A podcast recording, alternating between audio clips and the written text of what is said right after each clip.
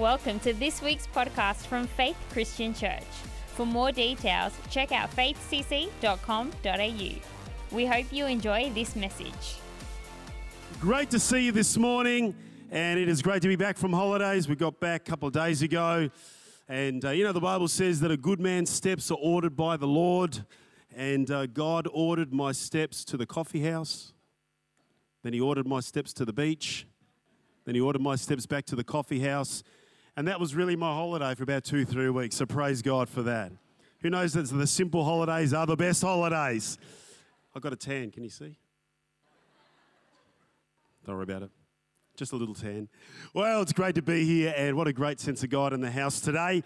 Uh, let's get into the Word. Who's ready for the Word? If you've got your Bibles, I want you to turn with me to the book of Second Kings. Second Kings, the book of Second Kings, chapter 5, I think. The book of Second Kings, uh, chapter 5, verse 1 to 15. A lot of, lot of things been happening while I've been away, and I uh, just want to announce that Ryan and Mel are having a baby.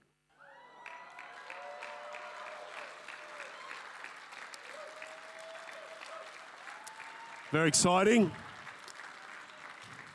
Thank you for growing the church. Fantastic. So, uh, it's exciting, hey? So wonderful. So, it's fantastic. A lot of screams out there. It was wonderful. Ah. Second Kings chapter 5, verse 1 to 15 says, Now Naaman was commander of the army of the king of Aram. He was a great man in the sight of his master. He was highly regarded because through him the Lord had given victory to Aram. Now he was a valiant soldier, but he had leprosy. Now the band of ragers from Aram had gone out and they'd taken captive a young girl from Israel, and she had served Naaman's wife. She said to her mistress, If only my master would see the prophet who is in Samaria, he will cure him of his leprosy. So Naaman went to his master and he told him what the girl from Israel had said. By all means, go, the king of Aram replied. I will send a letter to the king of Israel. So Naaman left, taking with him 10 talents of silver, six talents of sheckled gold, and 10 sets of clothing.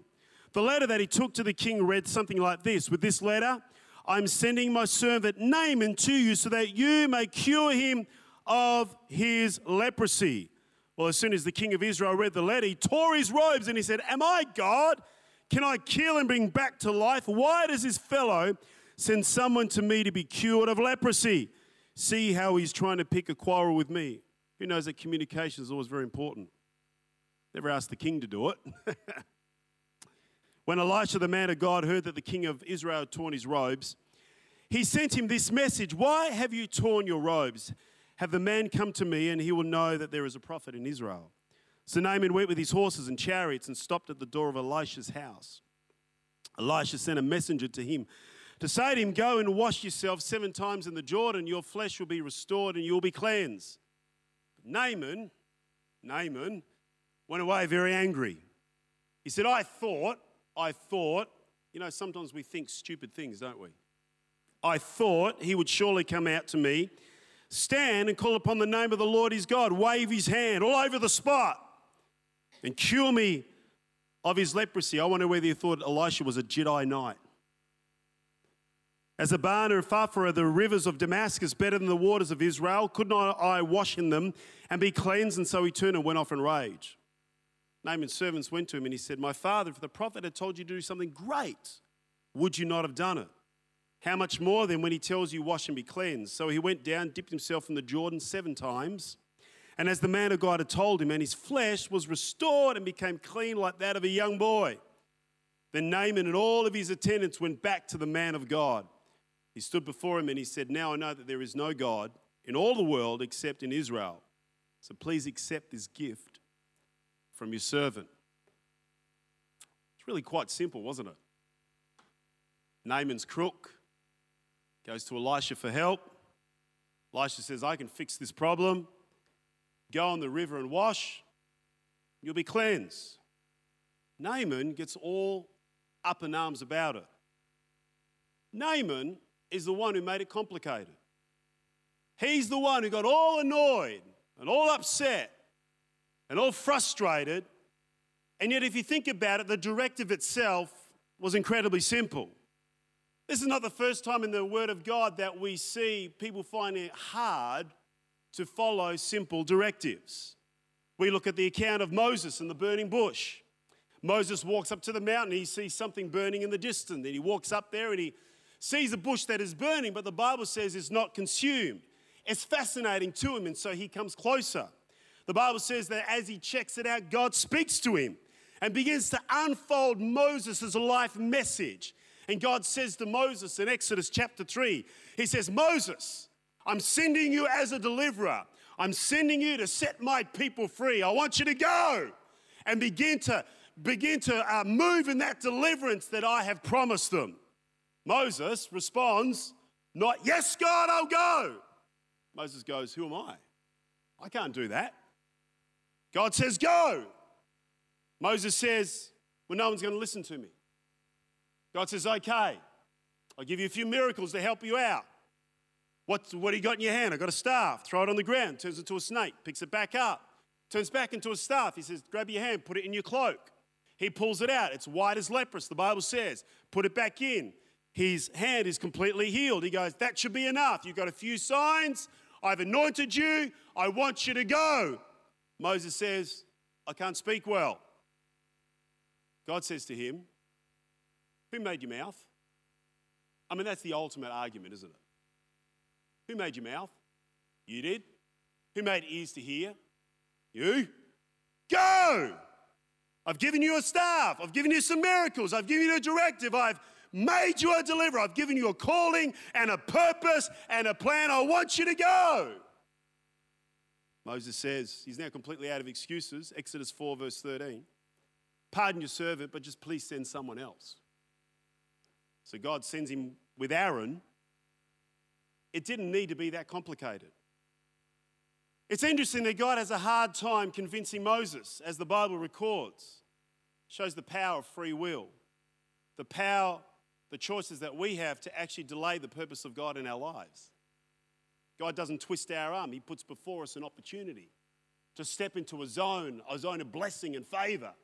But we got to make the choice as people to operate in that. Jesus, with his disciples, after a full day of ministry, the crowds are not just going away as they've fed the 5,000 or they're about to. And Jesus sees them, they've done miracles. The Bible says that he had compassion on them like a sheep, like a shepherd to the sheep. The disciples have a solution. It's now the end of the day. They're tired. They go, send them away. Jesus says, I don't want to send them away. I want to look after them. I want to feed them. I want to nourish them. So he turns to the disciples and he goes, Your answer is not going to fix anything. I want you to feed them. Disciples freak out. Right now, they've seen Jesus do miracles. They have seen him operate in his power, and yet they freak out when he says, I want you to feed them. They say, This will take half a year's wages to look after these people. Are we going to spend that much on bread? I like that last phrase. Are we going to spend that much on bread? When you look at these scenarios, these people are not asked to do monumental things. God is requiring of them simple obedience. So simple, so basic.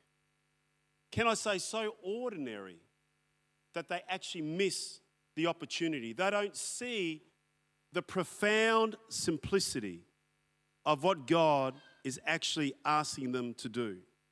What I find interesting in all of these examples and many more is that God is asking them to do something that is well within their capability. Many times, you and I, when it comes to obedience, we think God is going to ask us of something that is beyond our capability and beyond our skill set and beyond our capacity to do it well. But here we see God asking them to do something very simple Can you wash in the river? Can you speak? Can you feed people? Can you just do ordinary things under my directive. The story gets complicated because they complicate it. I think when we overanalyze it, I think when we spend too much time working it out rather than doing it. I don't know if you've ever been in a place where you've had this massive battle in your mind. God has asked you to do something, or you felt compelled to do something, and you go through this process, this emotional battle, and you twist yourself all up in knots about whether I should do it, whether I shouldn't do it, and you get to the end and you are so exhausted, you've got nothing left to actually function in what God has called you to do. Notice there is no complication to the plan. The plan is good, plan is solid. It's these people that seem to make it harder than what it needs to be. I think as human nature, I think we do that. I think we complicate the simple. I think we confuse the basic. I think one of the reasons why we struggle with simple obedience is like what Galatians 5, verse 17 says in the New Living Translation. It says, The sinful nature wants to do evil, which is just direct opposite of what the Spirit wants. And the Spirit gives us desires that are opposite of what the sinful nature desires.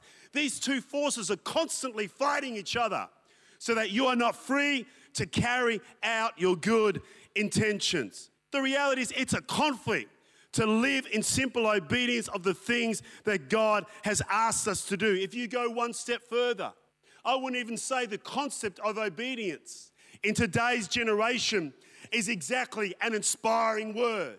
I think people look at obedience as a bad thing, as something that is submissive, something that wants to control you, something that wants to hold you down, uh, to be compliant. These aren't exactly inspiring words when it comes to the things of God. And yet, as a follower of Jesus, we have surrendered our will to His will. I looked up in the word, the dictionary, what the word obedience means, and the first example they give is obedience school for dogs. Not exactly an inspiring example of what obedience actually means. And there are some people that kind of see obedience almost like a chain around a dog's neck. It's a chain to bind, it's a chain to limit, it's a chain to control.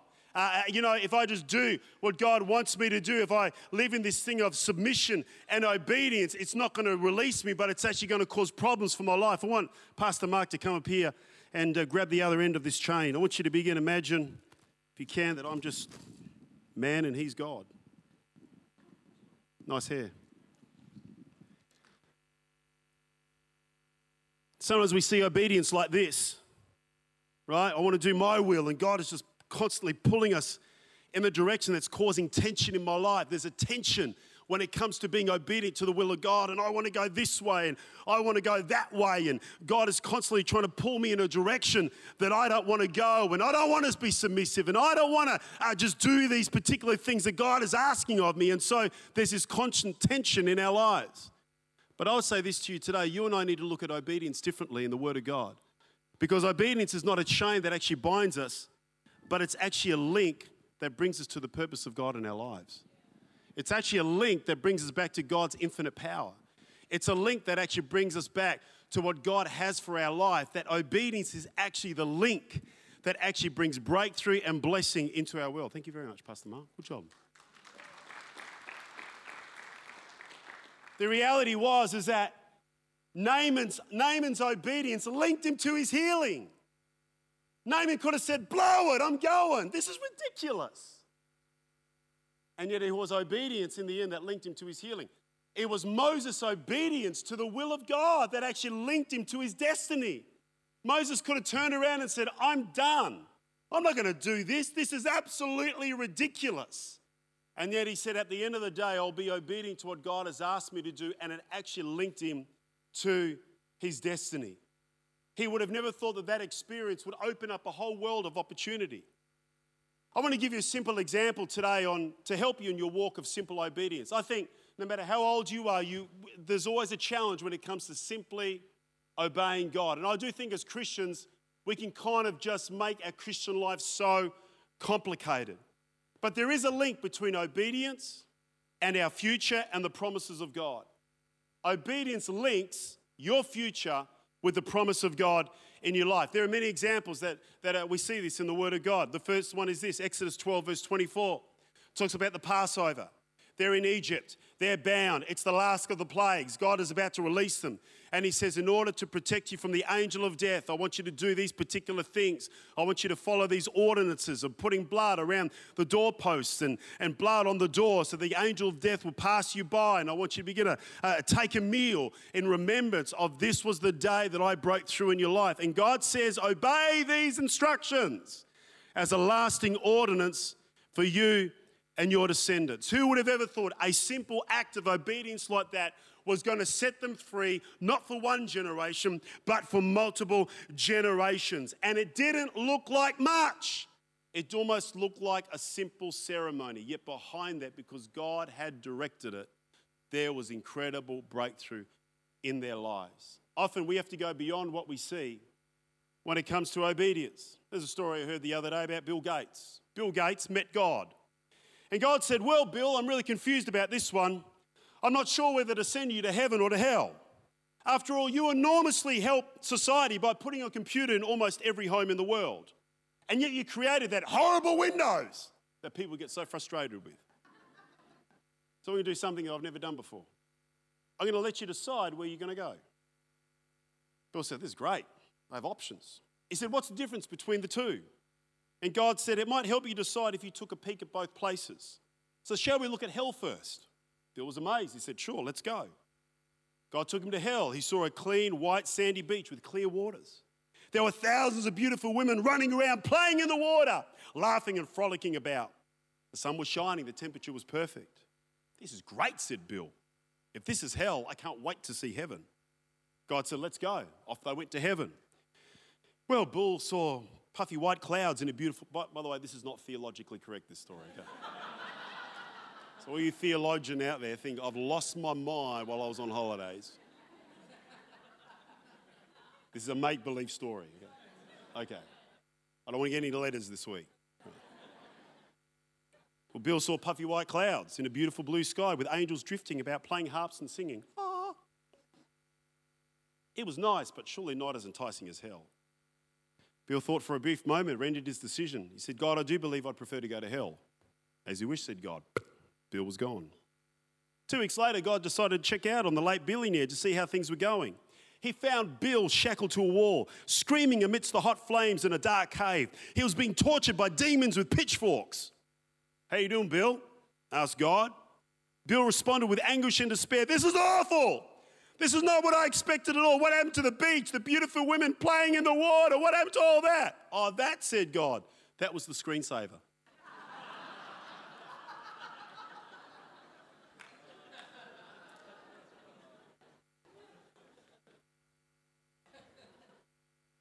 Obedience is not driven by the screensaver. It's not driven by what we see. In such a, culturally visual generation, we can allow our obedience to be controlled by what we see. Naaman is looking at the surface. He's just seeing what's in front of him. It looks simple, it looks distasteful, it, it looks disrespectful. I'm being disrespected here. It almost looks beneath him. He comes with a big entourage, massive preparations, with his big flowing robes. He would expect at least Elisha to come out. I've prepared for all this, and he's not even going to come out and see me. And yet he couldn't see what God could see. Moses couldn't see what God knew. I had an amazing experience last year when I was in Eastern Europe of small coincidences that kind of all added up. And we were ministering in a church in Eastern Europe, and throughout the week we traveled, I don't know, maybe a thousand kilometres, traveling from city to city and preaching in different towns. And uh, there was a particular city that they heard that we were in town and they asked us to preach in. It's a large city, but it was a small church. The, uh, the senior pastor had just taken over from the older guy. They had finished their transition. He was a guy in his 40s. And uh, they were, you know, they were thanking God that they had a visiting preacher. They normally wouldn't get any visiting preachers. The church was kind of too small. And so they asked us to come and speak. Uh, it wasn't a large church, by all means of the imagination. It was small. Uh, they had their own building, it looked fantastic. The pastor comes to me on the Wednesday night, I think it was, and he said, Look, we don't normally do midweek meetings, but because you're in town, you're only in this town for this particular night, we set up an impromptu meeting. He said, We don't know uh, who's going to turn up. And uh, often when the pastor says that, he's trying to lower my expectations when it comes to the size of the crowd. And uh, I said, look, to be honest, I said, I don't care whether there's five people or 5,000. I said, that's just not the way ministry works, right? And so uh, uh, as the music was going, I turned around, there's probably about 50 people in the room, right? And uh, most of the church was empty. I get up, start preaching, and i going for it, and, you know, giving my best get to the end, I feel to do the altar call. And uh, as I start doing that, I didn't realize that a couple had come in off the street. They were an unsafe couple, had never been in church before. I think they must have walked past maybe that church a number of times, and it happened to be open this night that they were walking past. They decided to go in. And as I gave the altar call, they responded at the front. I'm just thinking that these are just church people, but they're not. They're people that have never walked into the church. They come forward, I pray for them, I give them a word. And uh, the word is accurate. They freak out. They go, How did this guy know these things about us? And other people came forward, prayed for them, gave them other prophetic words as well. And uh, get to the end of the meeting, people are crying. There's a touch of God in the house. This is wonderful. Oh, church, I've got to tell you, you know, I'd rather be preaching to a crowd of five people where there's a move of God than a thousand people and everyone's dead. I'm telling you, for me personally, the pinnacle is not the crowd, the pinnacle is the move of God. To walk away and go, whoa, God was here. Not just I just was blabbering and raving on, you know. And so, anyway, so they get to the end and we, we, we take the pastor out, we go out for dinner.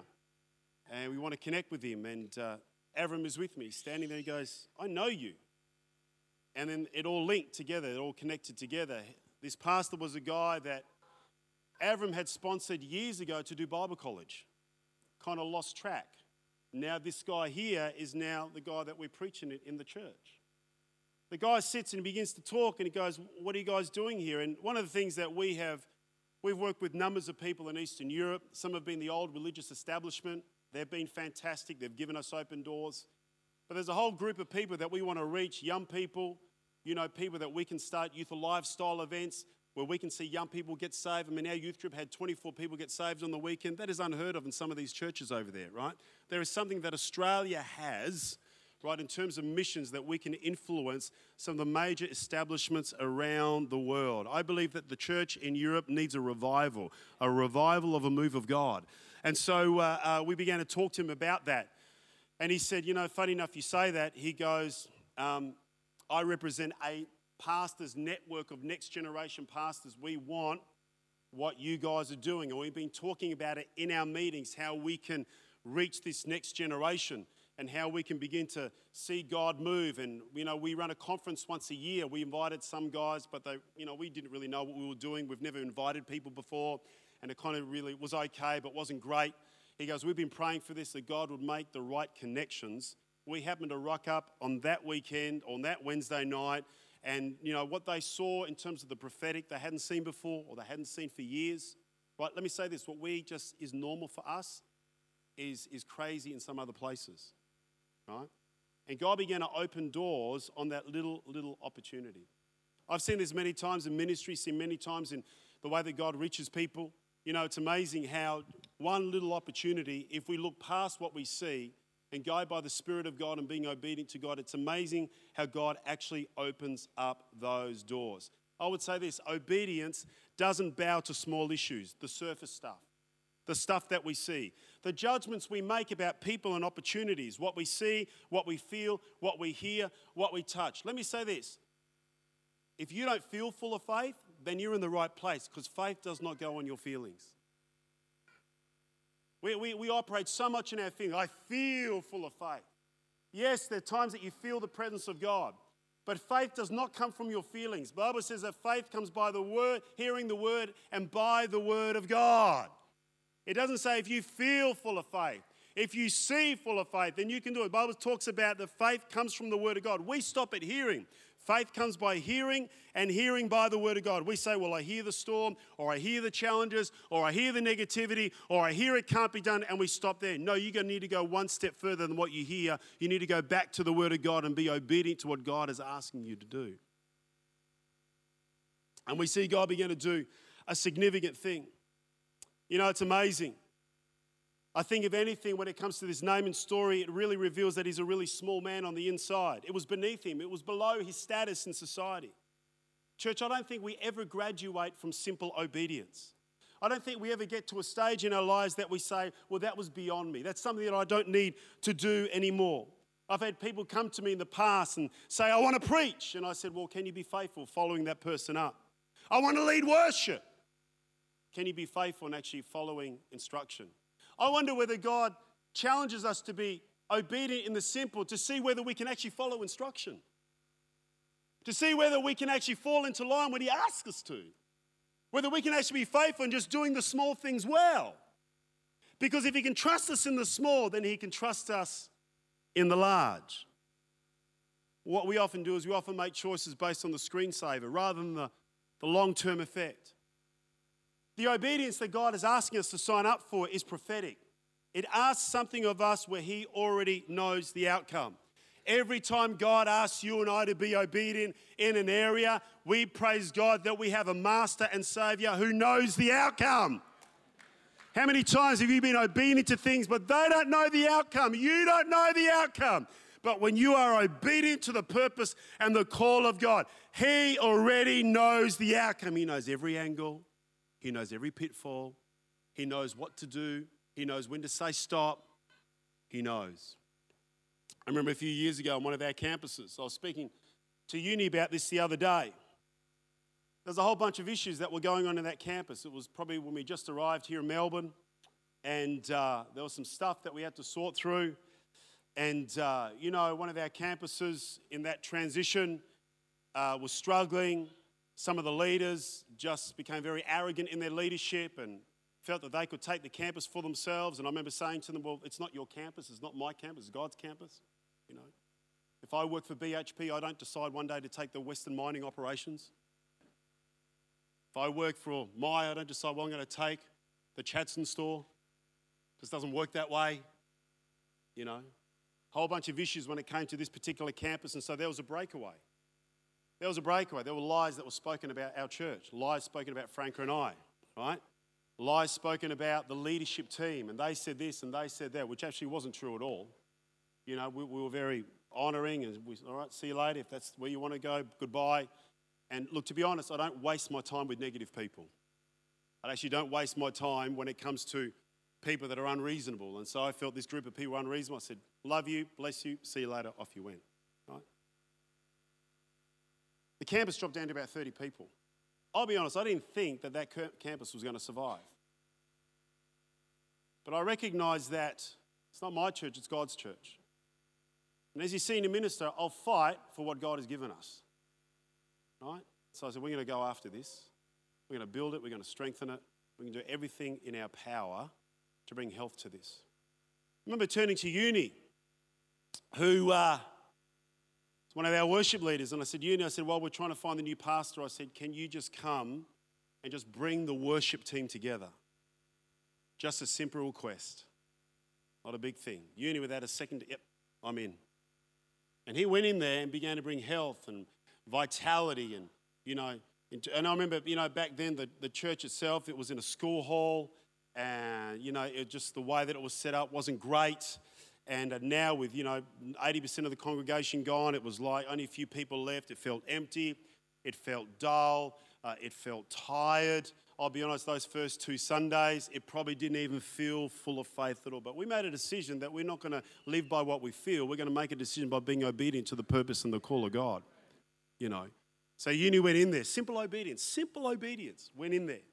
Simple obedience to the purpose of God and started to build that and, and bring help to them. The pastor came in and started to unwind some of the, the mindsets and really started to bring health to that thing. We, we now look back now, probably four or five years later, that campus is now double services, they've got their own building. Uh, it's bigger than what has ever, ever has been before. And not because they've been superstars running it, just because people have put up their hand in simple obedience and said, We will do what God has called us to do, you know. Now, don't get me wrong, I'm not saying that to be critical of what's happened. I'm just saying that even in moments of discouragement and despair and challenging and, and tough times, the thing that will carry you through is obedience. I have a vision for your life in 2019. I have a vision for what God wants to do in your life. I'm believing, I'm honestly believing that this is your best year.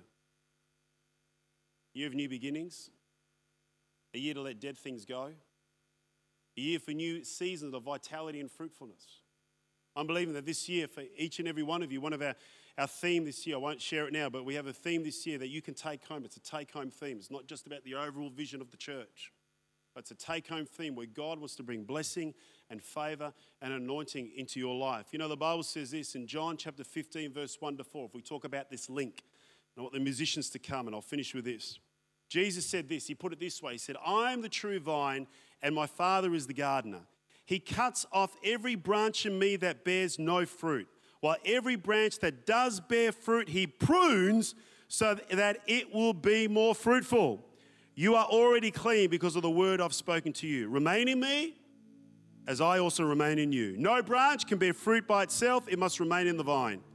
Neither can you bear fruit unless you remain in me. So there's the link the vine and the branches, right? The word remain is an interesting word. It means to stay, not to depart.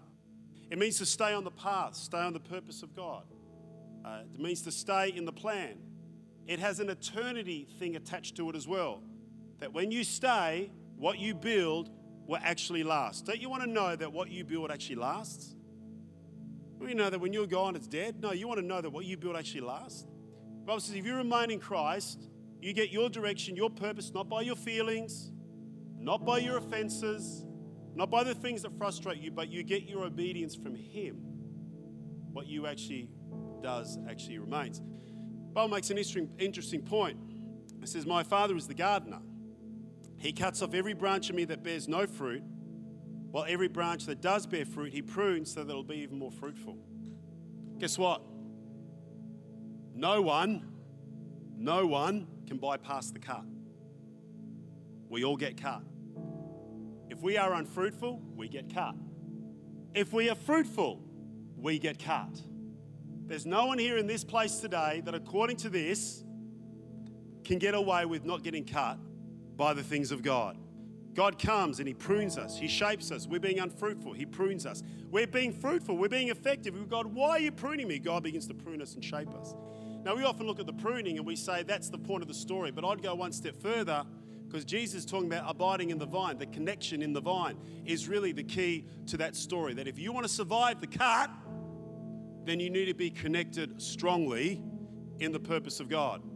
Now, late last year, Pastor Mark preached on this. Uh, we had a gardener come to our house. I'm not great with gardening, by the way.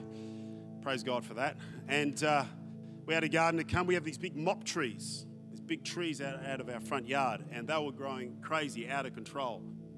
We wanted the gardener to shape them into nice balls and uh, maybe even a swan, you know. And uh, he said, uh, he said, look, he goes, they're so all over the place. He goes, I need to cut them right back. I need to prune them right back. And so my wife said, yep, go ahead, start pruning them. So I was out in the morning. I was coming back early, uh, mid morning to prepare think it was a Friday, and he was out there. And as I walked past him to go into the house, he's coming to the end of his job. He hadn't pruned back the trees, he had massacred them. Can I just put that photo up? Just a bit of an illustration. Right, thank you. That's what I thought.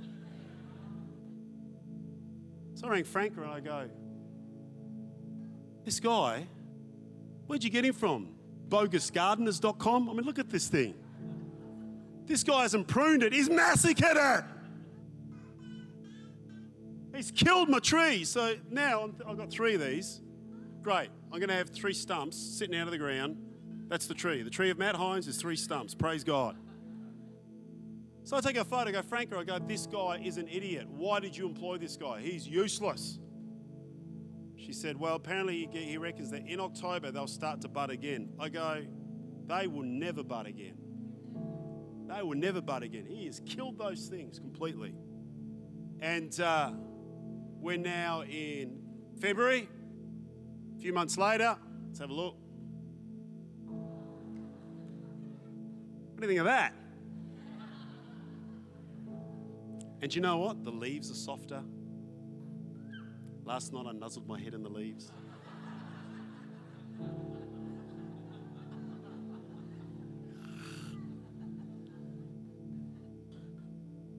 Branches are more compliant. So now he can shape them into that swan that I've always wanted. What's the point? The pruning? No, this is the point. The point is, is that that tree was so deeply rooted that it could actually survive a cut like that. Right? Many people, when they are not, when they are not rooted in deeply, when life cuts you, God allows circumstance, I'm speaking prophetically this morning, when God allows circumstances to come into your life, or any of the things that happen to you that you don't understand, if you are not deeply rooted, I'm telling you, you will not survive the cut. If that thing was in a plant pot, it'd be dead. But the reality is, it's so deep into the ground that now we've got root problems that we have to sort out. But that's okay because it doesn't look like a horrible stick anymore. It looks like a nice tree. When you plant yourself in church life, when you plant yourself in the Word, you say, I'm planted with God, but I'm not planted in the church. That's not the way it goes. God established the church. When you plant yourself in a community of people, you decide to go deep. You decide to say, This is my place, my resting place. This is the place that I'm going to build my life upon. I'm not using this as a, as a promotion or to stay in this church. What I am saying is you've got to find a church, plug yourself into a church. Don't allow offense and niggly things and surface things to uproot you. If you're a person that whose obedience is based on the little offense, the little thing that someone said, the little hurt that you experienced, mate, you are not going to be able to survive the cut. One of the things I'm going to be preaching to the musicians and singers about, not because I think this is an issue. Um, I read this great book on resilience over, the, over, over my holidays, and this psychologist talks about, uh, uh, uh, you know, people that are in the public eye and who get their, you know, their, uh, their work always criticized. How do you survive criticism and rejection? There has to be a resilience against that. And I just thought it's absolutely fantastic. You know what?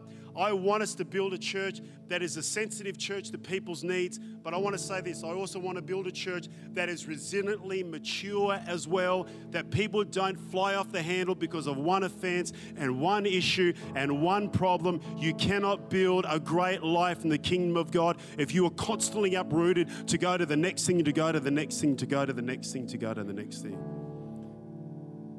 But when God shapes you, when God prunes you, when God cuts you back, it's how deep you go that determines whether you survive the cut. I pray this year, as God prunes our lives, prunes my life, prunes your life, that we survive the cut in 2019. Right?